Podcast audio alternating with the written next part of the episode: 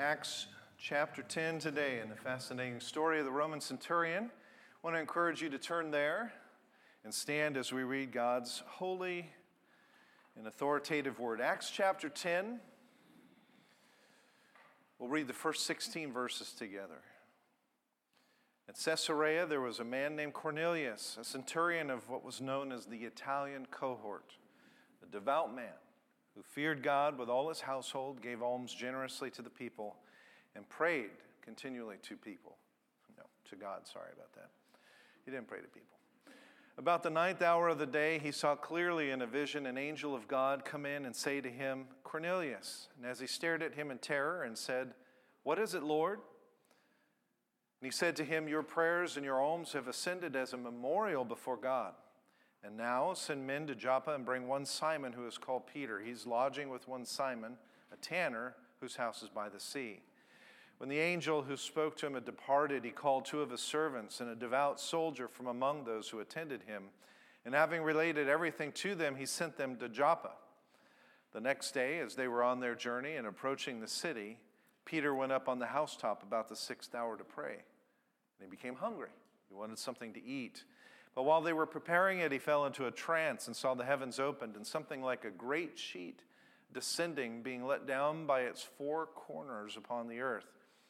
In it were all kinds of animals and reptiles and birds of the air, and there came a voice to him Rise, Peter, kill and eat. But Peter said, By no means, Lord, for I've never eaten anything that is common or unclean. And the voice came to him again a second time What God has made clean, do not call common. This happened three times, and the thing was taken up at once to heaven. Let's pray. Father, thank you for your word. Thank you for just the privilege of being able to study it together, to hear your wisdom.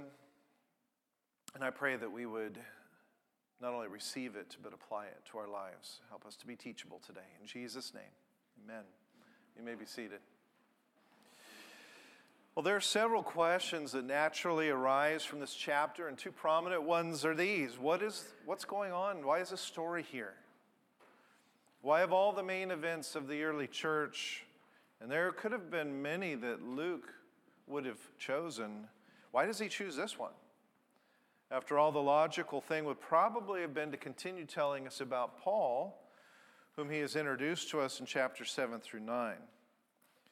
And then a second question is why is Peter told that all of these Levitical restrictions on certain foods, restrictions he had faithfully respected his entire life, are suddenly no longer necessary? They're no longer applicable? Well, the answers to both of those questions are actually the same, but in order to determine them, we will need to first understand what's going on here in chapter 10. So imagine that your entire life you had been raised a vegetarian and and more than that, imagine that your parents had convincingly demonstrated from the Bible that vegetarianism is God's will. Wouldn't you hesitate to start eating meat? Most likely, not only would you, but, but then maybe having read the 16 verses of chapter 10, you may be saying to yourself, Well, I would, unless God Himself told me to stop being a vegetarian. But don't you think that there would still be hesitation? And certainly confusion, especially if you thought that, well, hadn't God said previously, commanded vegetarianism? Well, all of this is what is happening in chapter 10. Peter's given a vision in which he's told to eat animals that Leviticus 11 had said were unclean, and it didn't make sense. But maybe Peter was thinking this is a test. Could be a test. According to Leviticus 11, the Israelites could eat animals that had cloven hooves and chewed the cud, animals like cows, but many other animals were unclean. They could eat animals of the water that had fins and scales and could eat some birds, but insects were unclean. And so were reptiles and amphibians and shellfish and most bird species. But if you look at verse 12 on the sheet, likely a tablecloth of Peter's vision were not just the clean animals, but it says all kinds of animals and reptiles and birds of the air.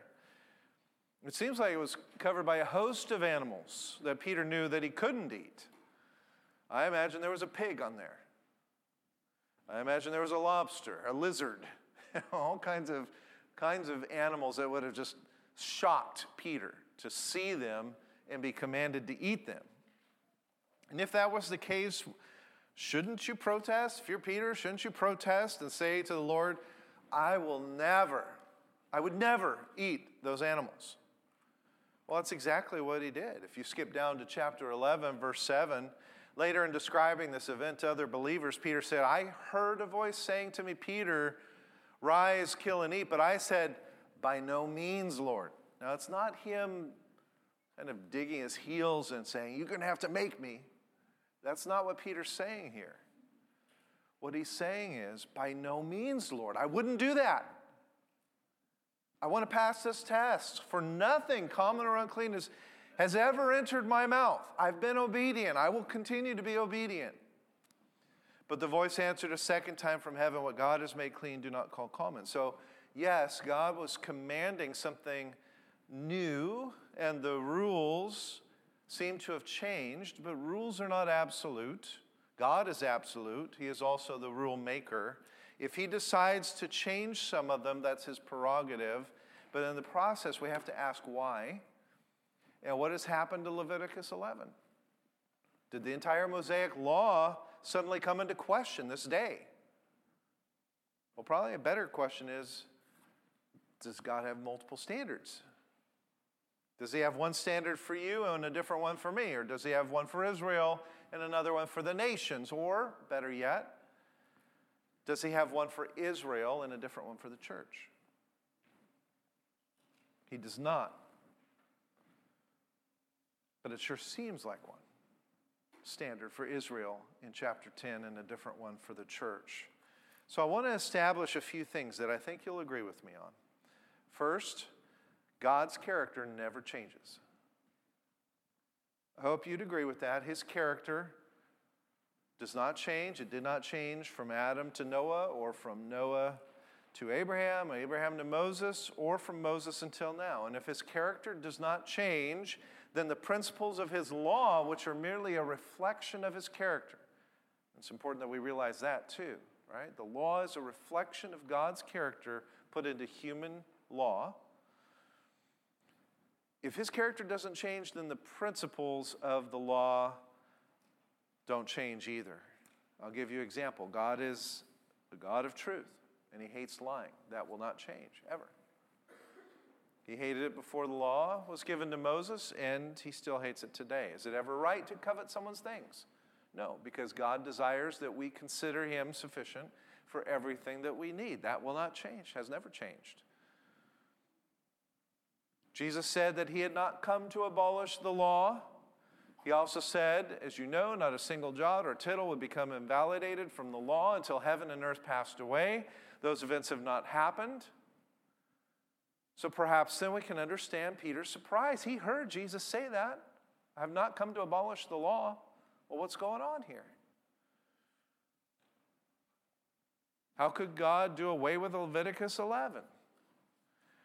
And if his principles never change, how could it not be okay to eat wild creatures and creeping things one day? That ugly looking lobster and lizard on that sheet yesterday, but it's okay today. You can see the problem, right? Well, we resolve the problem by recognizing that we have to separate the principles behind the laws from the laws themselves. There are many commandments of God in the Old Testament. And theologians have put them into three categories. We've talked about those before the moral, the civil, and the ceremonial laws. We've talked about that the ceremonial laws are those that pertain to feasts and rituals and so on. And we've said that civil laws were the laws that pertain to life in society, such as how to treat strangers or safety measures with homes. We've also talked about moral laws. These are laws that directly connect to moral action. And by creating a category called moral law, we have to be careful because theologians aren't saying that there aren't moral principles behind the ceremonial or civil laws. That's not what they're saying. In fact, the ceremonial and civil laws are specific applications of moral principles. You think about the sacrificial system as an example, the commandment to give a burnt offering for sin was an example of a ceremonial law. The question is, what moral principle did it apply? Did not giving a sacrifice, bringing one to the temple or to the tabernacle, did it not illustrate that man is sinful and that God is holy? And by offering up a sacrifice, did not men and women acknowledge their guilt and the need for a substitute that was sinless? They saw the animal as atoning symbolically for their sin because it died in their place. But there's more, isn't there? Because over and above all of that, the sacrificial system is an entirety typified and pointed towards Christ and his perfect atonement. So, what moral principles were there behind that ceremonial law? Well, recognition of guilt, acknowledgement of God's righteousness and holiness, acceptance of God's system of atonement. That's why when people just went, and hear this, friends, when people just went and they gave the sacrifice and there was no heart behind it, there was no recognition of the moral principles behind it, what did God say about it? It makes me sick, he said that you just come up and you offer these things.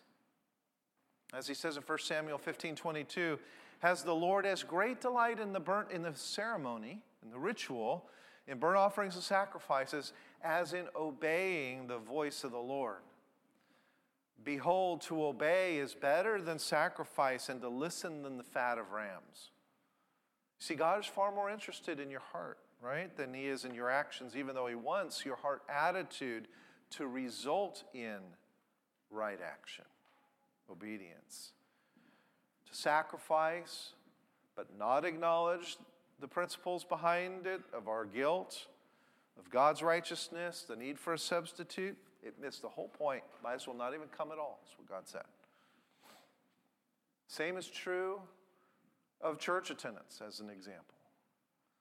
We're commanded in the book of Hebrews not to forsake the assembling of the people together. There are important reasons that we do that, moral principles that lie behind that command. But if we simply come on Sundays out of obligation, doing the right actions without the right attitude and heart, that too would sicken the Lord. Let's take that one more step. If these ceremony and civil laws illustrate moral principles, particularly the person and the character and the actions of Christ, then we can understand why God gave so many commands in the Old Testament. Some of you sometimes say, Really? Wow. People have counted almost 700 different commands in the Old Testament. God sure loves rules, doesn't he? It's temptation to say that. But if we start to step back and we go, well, what does the tabernacle represent? What does the temple represent? What does the Holy of Holies within those two represent? What were the ark and the cherubim and the, and the mercy seat? What was the high priest and his clothing and, and all those ceremonies? What were the sacrifices and the sprinkling of blood in the most holy place? What, what was this whole system of which so many of those laws pertain? Or on temple worship, were, were these just the way that Israel's supposed to do things? Is God setting up a system of worship just to say this is how you worship? Or is it better to understand them as illustrations of God's holiness, man's sin, and ultimately pictures of and preparations for Christ? The latter, right? The book of Hebrews tells us that all of those ceremonies relating to the temple and tabernacle, he says, were shadows of the things to come. Tells us that the tabernacle's pattern uh, services were patterns of things in the heavens. So, what happened when the thing to which they point, Jesus Christ, actually came? Weren't they superseded by worship and service of Christ? They were, but this is very important. The moral principles to which they pointed to did not change, and they did not end. God is still holy. We are still sinners. We still need a substitute. But who or what became our substitute? It was Jesus Christ. He was the Lamb of God, and his sacrifice was perfect and eternal and once for all. And that's what Hebrews and Colossians and Ephesians are all teaching us. In fact, we're told in the Gospels that the instant that Christ died, what happened to the temple? The veil was rent in two. Separation from God and man was removed. A clear and visible statement that God had done away with the shadow, done with the patterns, but not the principles. So, friends, specific ceremonies may end. But the heart of the law the moral principles do not, and that's why you could have God, if you will, change the rules and say, stop sacrificing without changing his character and his moral principles and saying, yes, I have a standard for Israel, and this is what they were supposed to do. This was their special system, and now you have something else. You may still be wondering what all this has to do with Acts 10, but it's simply this that many of these over 600 commands in the Old Testament, several uh, ceremonial and civil laws, have the same moral principle behind them, namely being separated from the world. If you were to take the two themes that are the most frequently reflected into these commands, the Old Testament would be what I just told you about man's sin and God's holy righteousness and need for substitute, all the worship oriented commands, and the other is all the ones that reflect a separation from sin and a life of purity. And that was symbolically illustrated by these commands in the Old Testament that had Israel separate herself from the Gentile pagan nations. So in Deuteronomy 22, for example, Israelites are not to mix different kinds of seed when planting crops. Why in the world will we do that? They're not to plow with two different types of animals. No, it's not just about efficiency, right? Not about having an ox for, and a donkey side by side. That would be inefficient. No, that's not what God's saying. They're to wear two different garments of two different, or wear garments of two different kinds of cloths, Deuteronomy 20 says. There were different classes of animals, as we've seen in Leviticus 11, that were separated into categories of clean and unclean. Why this kind of uh, one side and the other side bilateral distinction in these, these differences? Separation from one another. Was it morally evil to have an ox plow with a donkey? No. Was it morally evil to have you know, the same, you know, two different kinds of cloth and in these garments? No, it's not morally evil. But these ceremonial and civil laws of separation, they illustrated an important principle, namely that God had separated Israel from the Gentiles, and so they were reminded of this truth in everything they did, even with the seeds that they sowed. So when Jesus came, came, the Bible tells us that God eliminated this barrier between Israel and the Gentile nations. But, and please hear this, he did not eliminate the basic moral principle of being separate from the world. All of the separation of Israel and Gentile nations was a symbol, it was a shadow, it was a pattern of things to come, which would be separating yourself from the world. And when the church is established, which includes both Jew and Gentile, it's not appropriate anymore to have that symbol be the shadow still of, of Israel from Gentile. Now both Israel and Gentile, Israelite and Gentile, are separating themselves from the world. So, what happens in Acts 10? God tells Peter he can now eat Gentile food. Everything has been made clean. It's not that there's something innately evil about pigs. All of God's creation is good. Some of you think there is something innately evil about pigs, and you don't eat pork. But the point is, you'll notice in Acts 10 that God does not say, you know what, Peter, Leviticus 11, that was a bad law. I don't know what I was thinking that day. I mean, that day I gave that law to, uh, to Moses, I, I think I was just cranky. I told him all the things he couldn't eat. That's not what he says.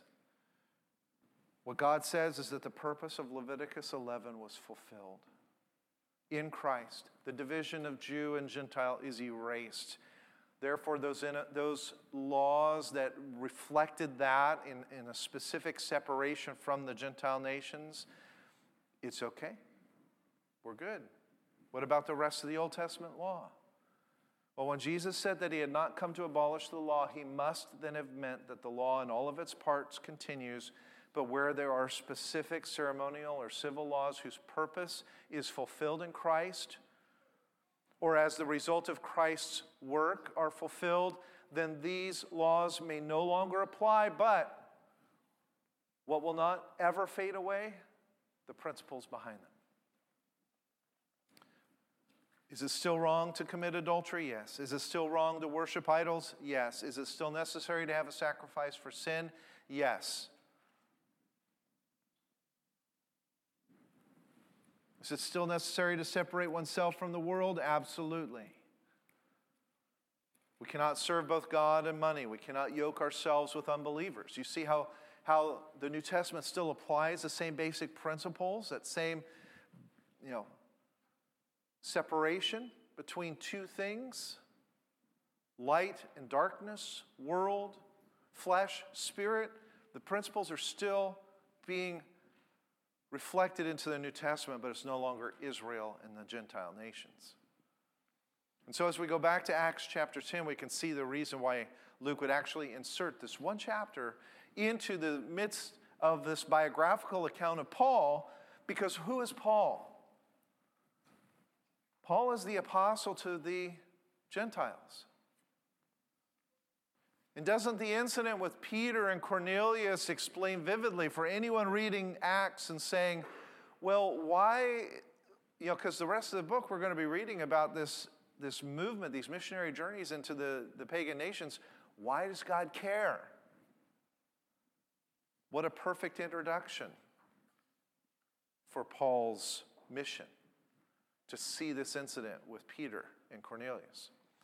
Now, it's hard for us today to understand how significant God's command to Peter was, what it must have been like to be told that so many things that required separation between Jew and Gentile no longer had to be observed. His entire life, his entire generational legacy. Right? And when we read the first verses of chapter 11, we realize how difficult this was for many Israelites who are hearing Peter's story to accept. What? In fact, not long after these events of chapters 10 and 11, what is recorded for us in the book of Galatians is that Peter gave in to pressure from his Israelite brothers and wouldn't sit at the table with the Gentiles again. And so Paul has to confront him directly with the hypocrisy. Look down at verses 25 to 28 of chapter 10 here in Acts.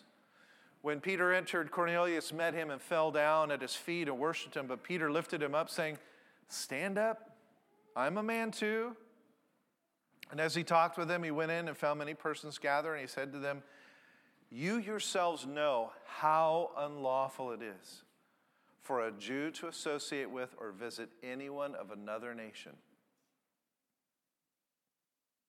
Translate that. You know how hard it was for me to come in here. But God has shown me that I should not call any person common or unclean. Wow, that was a big change for Peter. So when I was sent for, I came without objection. I asked them, Why you sent for me? because Peter's, Peter's ready for something amazing.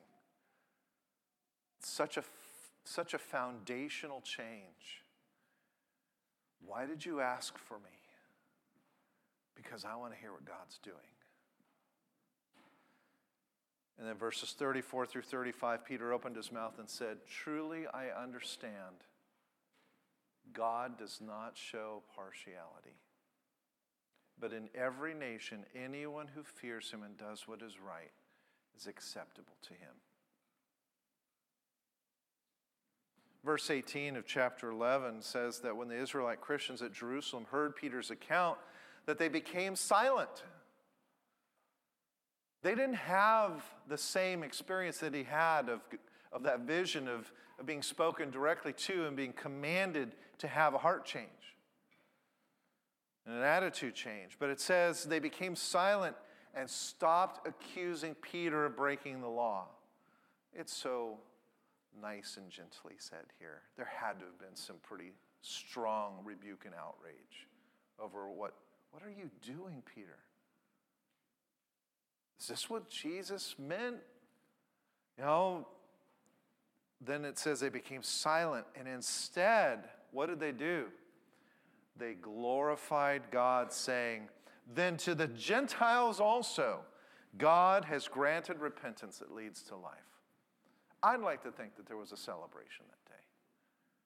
And I would like to think, you know, when we come to faith, isn't it, isn't it remarkable?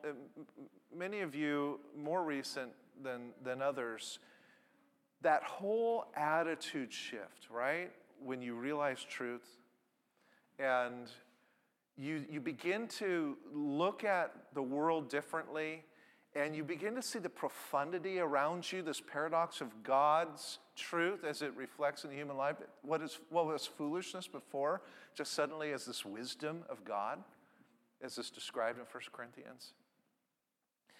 And I don't know if uh, you're like me, but I, I can vividly remember because it still happens regularly for me as I study God's Word, but just that the same thing that drove C.S. Lewis and Mere Christianity to say, no man could come up with this, right? It's just, there's something so joy producing and amazing in, in what God does that I have to think this had to have been, even though it was such a change in their, their worldview and their lifestyle, it had to have been a day where they said,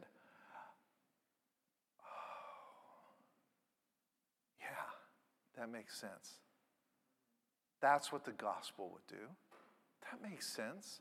God's not a partial God.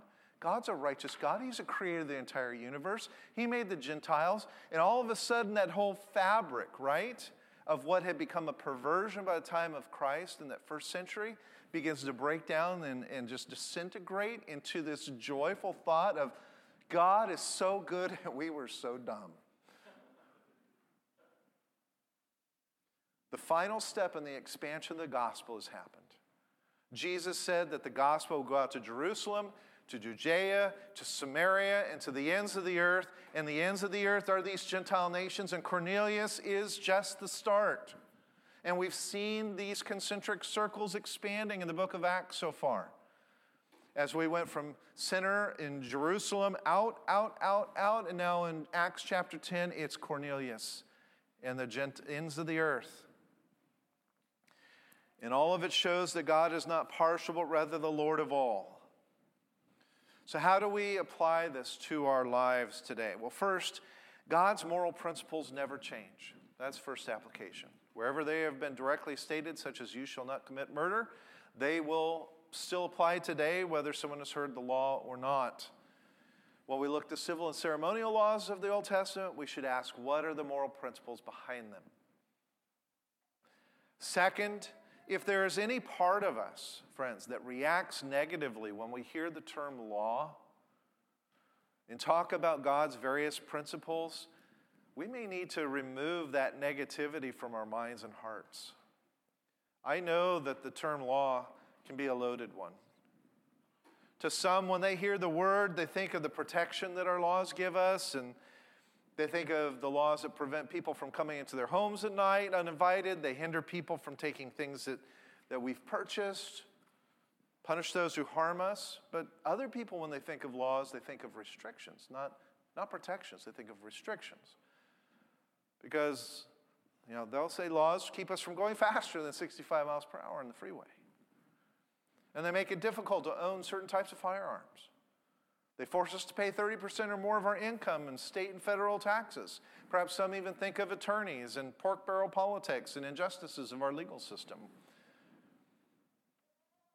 Did any of you, though, when I discussed Peter's law and Peter's dilemma, as he's sitting there and, and seeing this vision and, and seeing this foundational change, did you think of the law as holy and good?